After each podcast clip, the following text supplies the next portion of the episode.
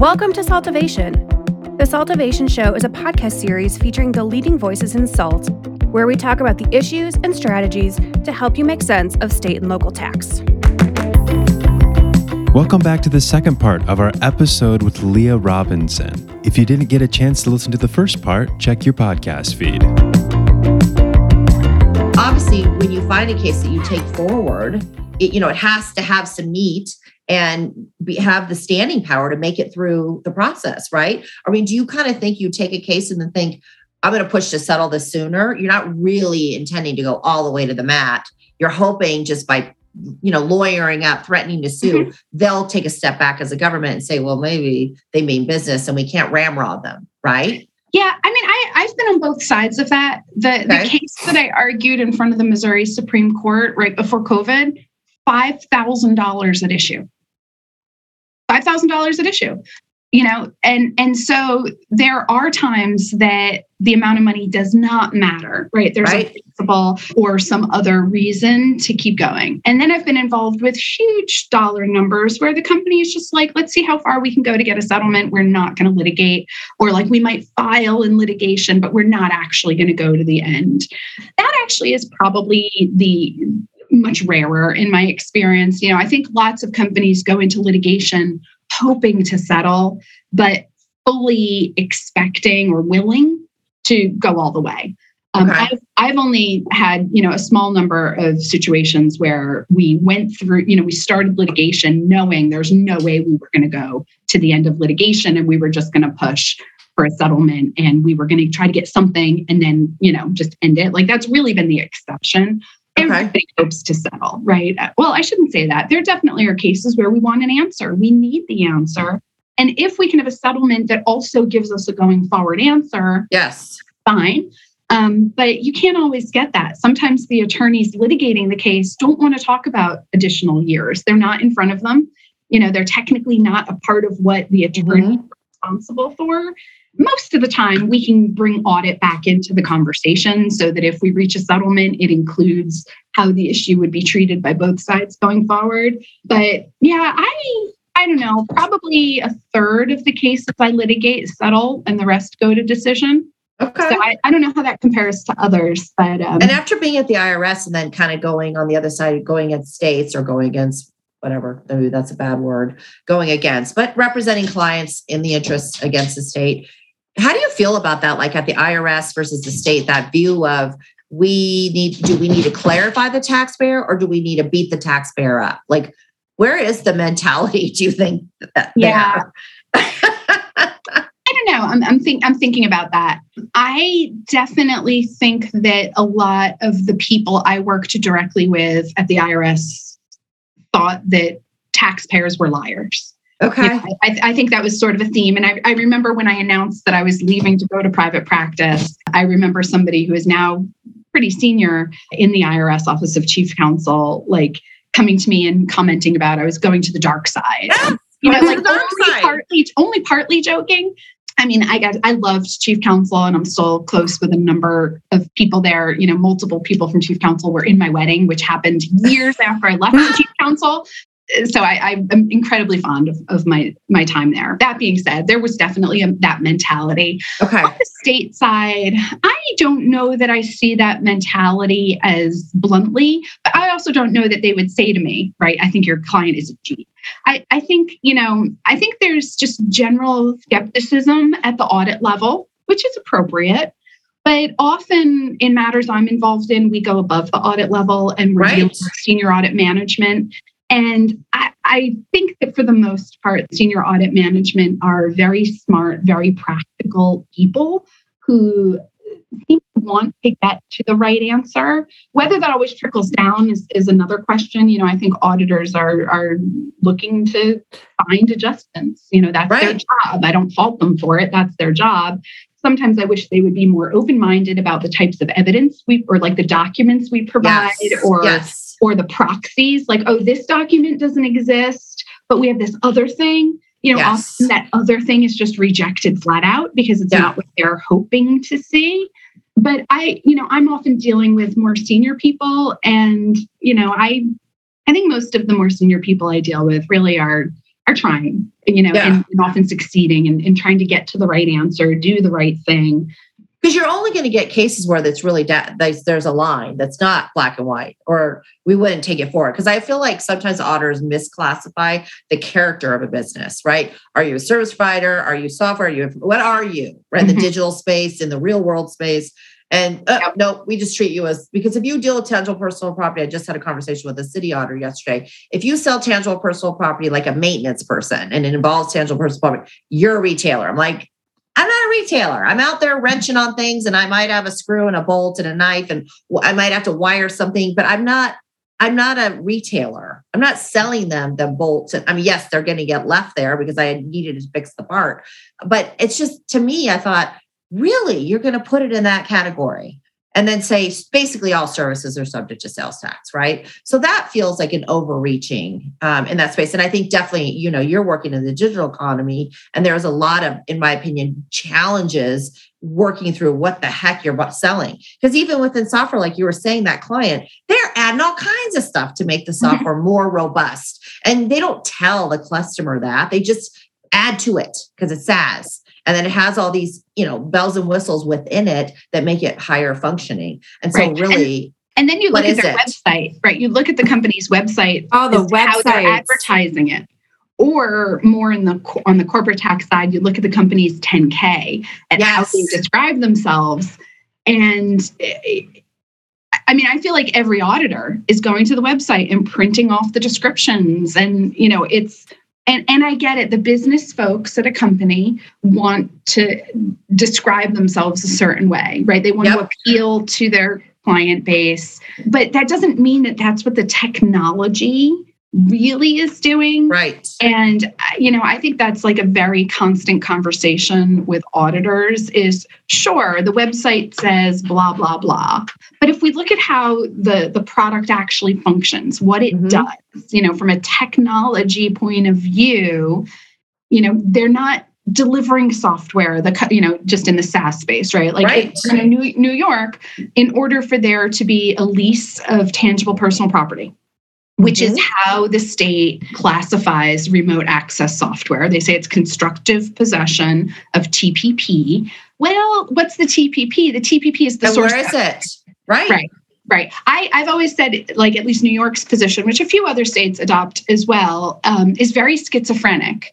Mhm. They, for purposes of taxability, they treat it like tangible personal property. But then Mhm. for the sourcing, they treat it like a service, right? And New York law doesn't work that way. It's either TPP, where delivered, or a service, which is more like a benefit received concept.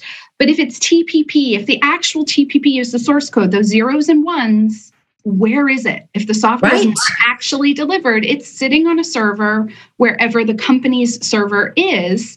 And if that's not in New York, then sure, it might fall into your taxable category, but you don't get the sourcing. Now, New York, on the other hand, says, well, it's it's software, it's zeros and ones, which we consider TPP. But since I can see it on my screen, you know, Mhm. then I'm controlling it from here. You know, I, I think the the technology behind that sort of falls apart. Yep. And I think taxpayers have been very successful in New York matters on this when they do challenge it. There's, you know, I, I think a very high success rate in challenging it. The problem is you have lots of folks who don't challenge it. You have lots of Mhm. vendors who say, push down to the customer, right? So I'm just going to collect. There's enough guidance that I can point to to show why it might be taxable. So I'm going to collect. And then the customers are like, but we don't think this is taxable Mhm. you know, but maybe their total charge, it, their, their total tax is five grand, 10 grand, right? Right. Are we going to litigate over five grand, 10 No, grand? no. Probably not. Right. And so, or are they not, even if it's more money, are they going to file a refund claim, but, you know, bring more attention to maybe some of their own, you know, tax profile? Like, I think, you know, so I, it, it's unfortunately, I think, one of those gotchas where the state Yes. you know and not and not just new york you know a number No. of states have a lot of guidance out there that's enough to cause you know most of those smart charts right you go to any research engine you do a smart chart and you find SaaS is taxable in all these different states. Oh states yeah. Yep. but if you then go into some of those states and look at court decisions you see a different answer. And so it, it's a, you know, it, it's a mishmash, and whether or not it's worth taking on the risk is is a is a discussion to have, right? Sometimes, yeah. sometimes if you're just going to push it out to your customers, you know, why take on the risk? On the other hand, if the law is if this if the courts have signaled an answer different than what the departments have signaled, you know, maybe you should challenge it. Yeah. No, it's just I just feel like there is a lot of overreaching in this space and it's been uh, you know, and even like healthy like information as a service is a great one, storage, Amazon Web Services. You're paying for security, you're paying for redundancy, you're paying for oversight. I mean, there's a lot that is rolled up in your ability to store stuff on the internet. It's not just storage of a sled or a slide or whatever they're called, the the you know the computer power drive, and that site is somewhere, right? And it's mm-hmm. transmitted all over the place. But it there's all kinds of things wrapped in that service that don't almost have a situs. So right. I think it's really hard to source some of this just besides bill to because ship to is not really anywhere anymore. So I think that is really an area well, that is it, challenging to tax. I agree completely. But the problem with ship to is you still see a lot of old fashioned invoices. Oh, yes. Right. The invoice still has a bill to box. That's right. It does. To box. And even when it's something that is very clearly electronically delivered or remotely accessed, meaning no delivery, you often still see information in the ship to. And it's like legacy invoicing software yeah. that you know puts information in there and now you're fighting it right you're fighting your mm-hmm. own documents because they have a ship to listed that's right like we're litigating this issue for one of the big insurance companies in new jersey right now on information services and mm-hmm. software uh-huh. And, you know, there's a darn ship to, and it'll say lower on the invoice, electronically delivered, but yep. there's a ship to.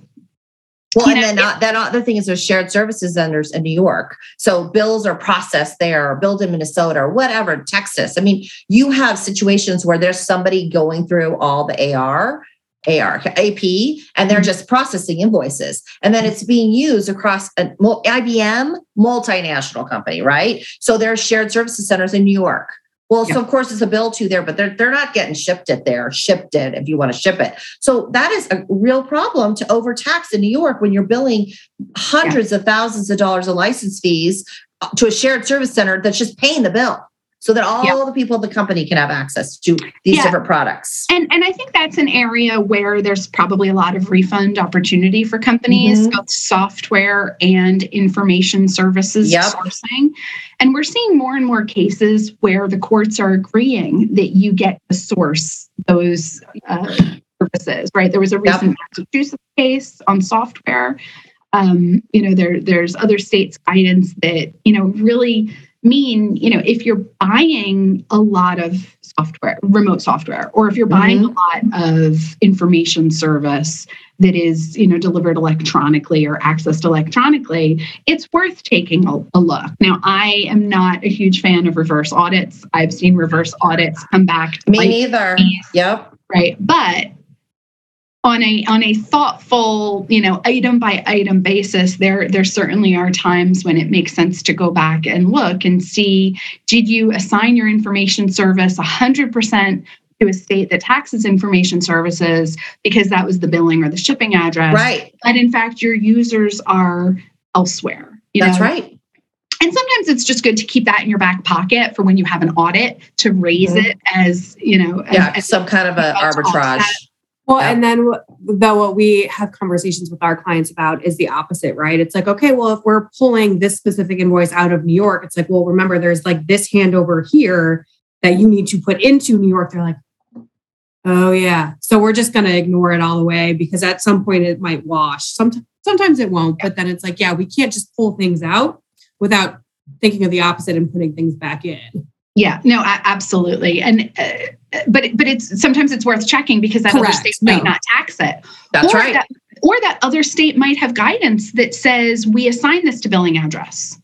Right. Well, then you're fine in that state because the billing mm-hmm. address was somewhere else. But in, you know, but in some other state where it's not clear it should be billing address, but rather where the users are, right, then it does make sense because you're not going to just move it from one state taxability to another state. You have a, right. a strong basis in the other state to say, oh, your rules say we assign it somewhere else. right? We're not playing games here. We're just following your rules.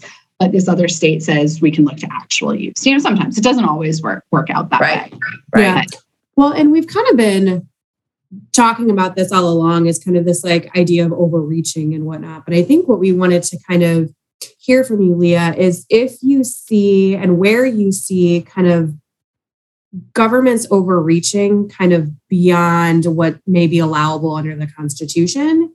And if, you know, you can speak to some of those items, if or, you know, maybe you don't agree with that statement, you know, from some of the constitutional limitations that there may be some like we're getting real, real close to like just this just isn't allowed by, you know, the Constitution and whatnot. Yeah, I mean, I, I think post Wayfair, there's been an assumption that economic nexus is the end of the story, right? If you have Mhm. economic nexus, you're taxable for income tax purposes, for sales tax purposes, and and I don't know that that's actually been answered yet, at least in the income tax realm. But there's another side to Wayfair that I think doesn't get that much attention. And that is, you know, w- what did Wayfair do? Right. Wayfair basically told us that Quill is not good law. And what did Quill say? Quill said physical presence was enough. Mhm. Right. Um, so if we get rid of that, if we say kill Quill, right? So that chant that we all remember from a few years ago, if we say Quill was killed, um, that means that the concept that physical presence is enough is gone. Where does that leave us, right? Where if Quill is no longer good law, what's left as good law? And um, I'll, I'll tell a little story, and then I'll say what I think is left as good law. Uh, a number of years ago, um, this case came out in New Jersey called Telebright. And the decision, and this is while Quill was still good law, the decision in, in the issue in Telebright was uh, the company had one income tax case, one work from home employee who was an, a tech person.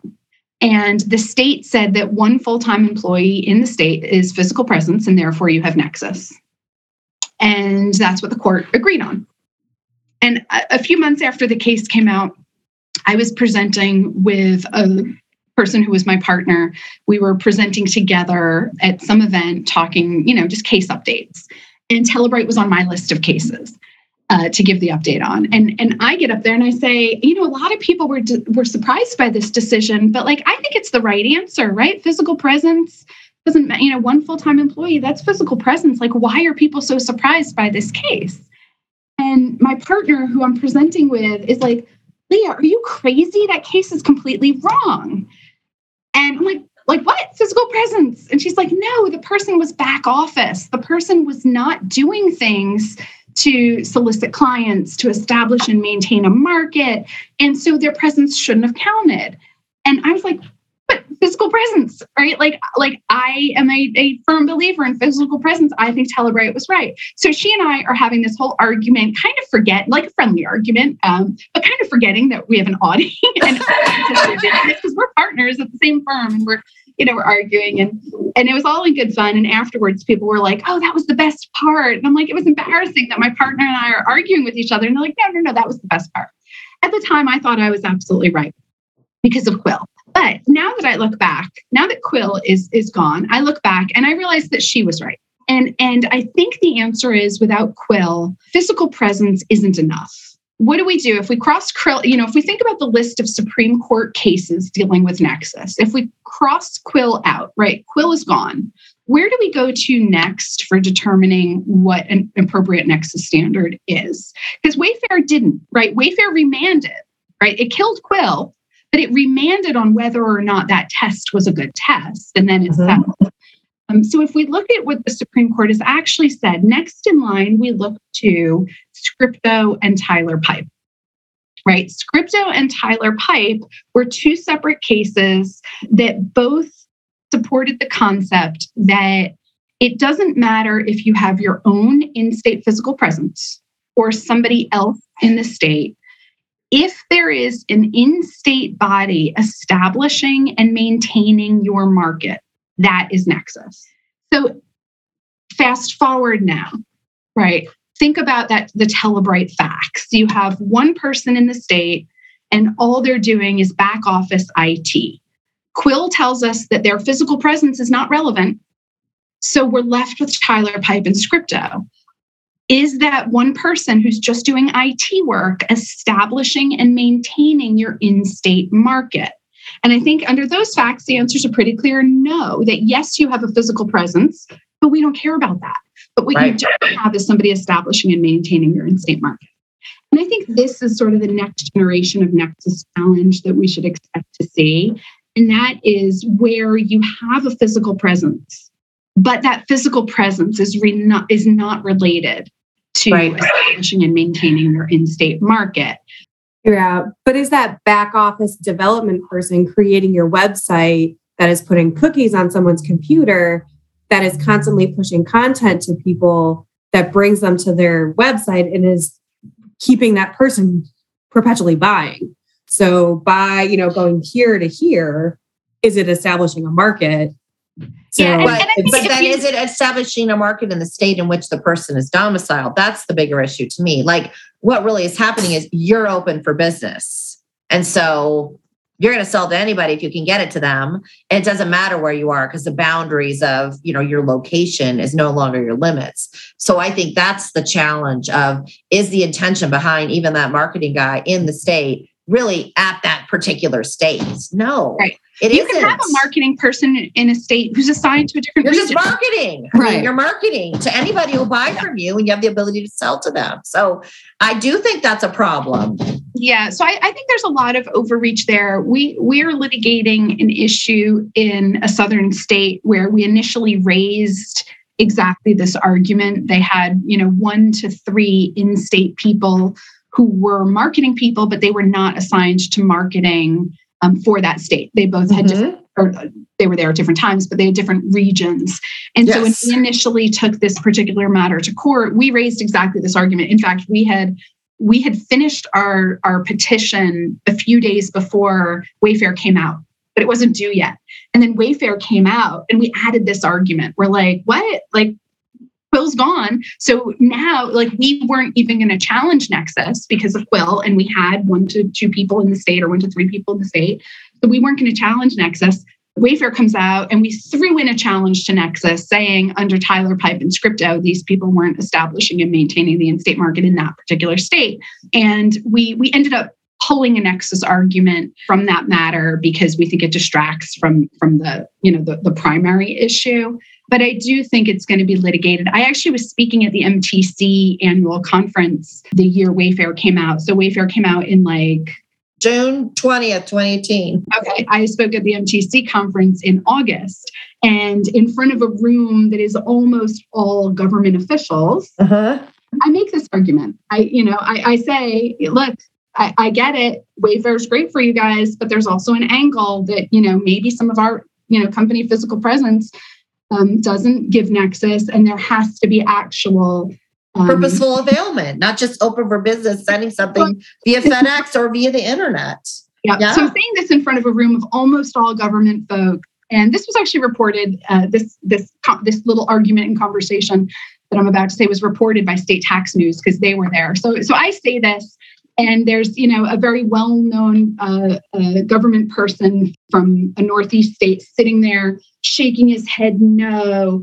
And a very well-known government person from a southern state gets you know we get into an argument um, and he's disagreeing with me uh, and that's sort of the public conversation. But then at the same conference you know as i'm having coffee somebody from a different state comes by and says you know you might be onto something. And then at dinner that night, another government official um, actually invited me to fly out to their state and meet with their senior management to talk about issues like this so they could think about them.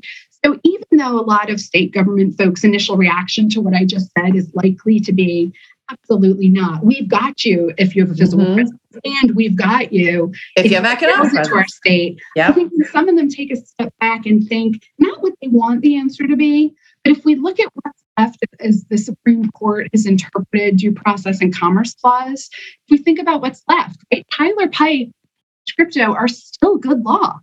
And those cases did not extend nexus except where there was the establishing and maintaining of an in-state Market. Now, I think to Meredith's point, or where her question was going, is can't you do that through technology? Mhm. And now. And I do think that that's a, a difficult area that the courts haven't got into yet. You know, cookie nexus. Honestly, I I have less of a problem with cookie nexus than with the South Dakota Wayfair standard. I would rather see cookie nexus as the standard. Because I Googled you. So I'm in state. You reached out to me. That's an affirmation that we've connected, not just this random, like, I got stuff, right? Oh, Well, interesting. also, well, so I, I mean, for me, it's a little bit more of oh, uh, because you're tracking me and marketing to me. Well, no, I- so I, I still think physical presence is, is an easier standard. And cookies, Mm-hmm. even though they're intangibles, they still take up space, right? It's Yeah. taking my hard drive, right, has a limited amount of space. So even things that are intangible, like software, they still take up space on a server, Mhm. on a hard drive, et cetera. So I have less, you know, like, I, you know, my approach to things. Let's get to the technology, not what we Mhm. not how we think things work, because what do we know? All right, let's talk to the IT folks and understand how the technology actually works. And so, you know, cookies are data files that are saved in your computer. Um, so I have less of a concern with something like Cookie Nexus versus um, I just I'm making sales to customers in a state. Like Yeah. Right? My website's not limited to that state. Anybody in the US or maybe anybody in the world can access my website. You know, that shouldn't in, in my mind pull me into a state. But if if I have decided to set up my website in a way that it will seek to put cookies on your website, I think I have I have taken that next problem. step. Right. You've Yeah, taken that maybe- next step to really go do that person. Yeah. And maybe that's still insubstantial, right? Or you know, like maybe that's not enough. Mhm. But in my mind, if if there's a spectrum, right? If Nexus is a spectrum, cookies to me are closer to Nexus than just the the way you know the South Dakota standard of having sales into a state. You know, to me, that's farther afield from what the right answer should should be. And you know, we don't have a right answer. The Supreme Court absolutely knocked Quill out of the running, but it didn't say that the South Dakota test was itself the right answer. It remanded and then it, that issue didn't go back up. So you know but but what they have decided was tyler pipe was scripto. And so you know i think that there's more um, yeah, the purposeful more to be availment's still out there, possibly. Yeah, I've thought Yeah. about that too. Well, I have clients that say to me, "We just don't want to sell to these states anymore." I'm like, "You're open for business. How are you going to do that? How are you going to tell your website if you're in this state, you're not getting anything?" Technologically, even it's sort of an interesting issue because people do get frustrated. And then there's that whole thing of like, well, we're already collecting in like 15 states. What's another two? I mean, at some point, you put the system in place to manage the compliance it doesn't really kill you to add a couple more states. You do get some volume, to, you know, benefits, critical mass. So it is really an interesting push pull. So although the interesting thing about like the compliance effort right like if you look at all the state briefs that were filed as amicus in wayfair you know the states uh, and not every state you know again I'm, I'm being a little too general here but a number of states signed on to briefs that said compliance is easy right I know, right? there's these cheap software things you could write but then take a step back and then the states were saying oh wait a minute we can't we can't start um, applying wayfair yet the south dakota case yet um, because we need to fix our technology it's going to take Right. us right We Well, can't ingest it. No, we can't ingest the data. Colorado was location based reporting. They couldn't collect on behalf of all these other cities.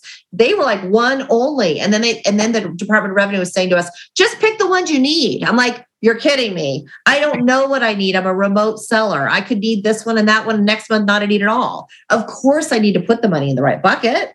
So I have to open them all. So it's interesting. So I don't I don't fault the states for wanting Quill to fall, and I don't fault the states for supporting a South Dakota standard. I mean, I don't personally agree with it, but I get it, right? Raise Yeah. revenue. But I do fault them for signing onto briefs that talk about how easy Easy it is. is, because it's just not it to me, you know, as somebody who's worked in this area and probably half the work I do is sales mm-hmm. tax, there's nothing easy. We litigate sales tax all the time. We litigate Yeah. taxability. We litigate it under streamline. We litigate it in non-streamlined states. It's not clear. And the states put a ton of mm-hmm. effort into advisory opinions. And so just the taxability determinations aren't easy. The Uh-uh. compliance, you know the the technology of compliance is not easy so i you know mm-hmm. i i've always been very upset at, at how easy it was like how it was presented to the Supreme Court in amicus uh-huh. briefs as simple, straightforward, and by someone who's never probably filed a return.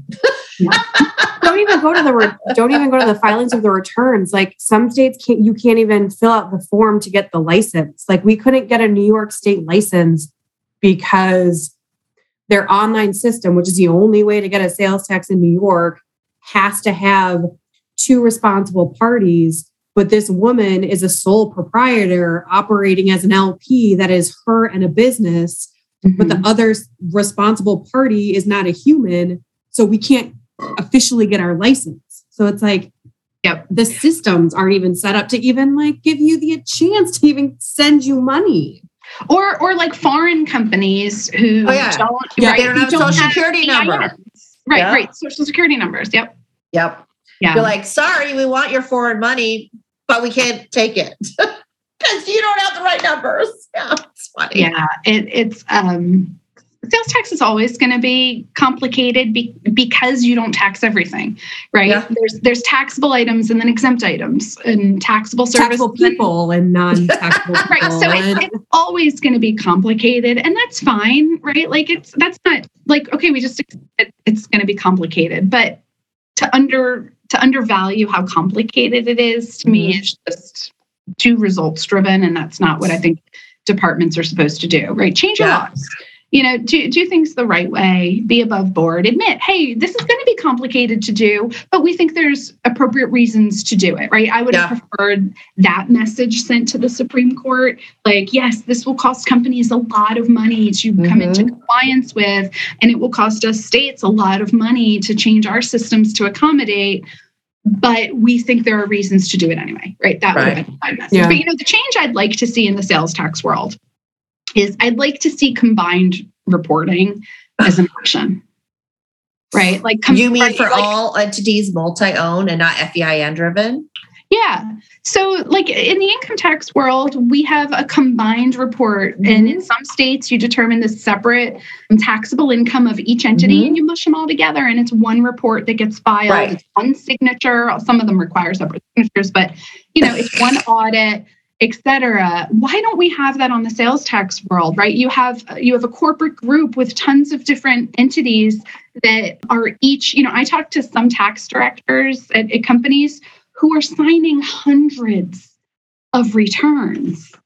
You know why not have combined reporting for sales tax? Yeah. you know I, I don't think it would impact the total dollars at all it would just be a it would ease compliance and mm-hmm. it would ease the state's compl- you know the, their mm-hmm. intake of the returns their audit et cetera. You know I, would really like to see a, a, movement be you know behind that. I've talked to a few directors like tax tax department of revenue tax directors about it and they're like oh that sounds like a good idea. Like we should do that. And then the conversation never goes anywhere else. Right. Can't do it. We're set up an old antiquated way and we just can't pivot from yeah. that. But but I, I would like, you know, I don't know. I think like like what are things that can make taxpayers' lives a little bit easier? Yes. That, that don't cost state revenue and right. in fact maybe save the state some money as well. Yeah. You know, combined reporting on sales tax would be at the top of my list for that. Yeah. Yeah. Well, and yeah, I think that's the kind of perfect noodle to let us, you know, sit on as we wrap up this conversation. You know, we had a long list of things we wanted to talk to you about, and we got to one and a half of them. So we really appreciate kind of this this really interesting conversation. Some, you know, Judy and I are not litigators, so some of that insight. We really appreciate your time. So thank you so much for being here. And that's another episode of Saltivation. Until next time. This podcast is for educational purposes only and is not intended, nor should it be relied upon as legal, tax, accounting, or investment advice. You should consult with a competent professional to discuss specifics of your situation and the applicability of the information presented.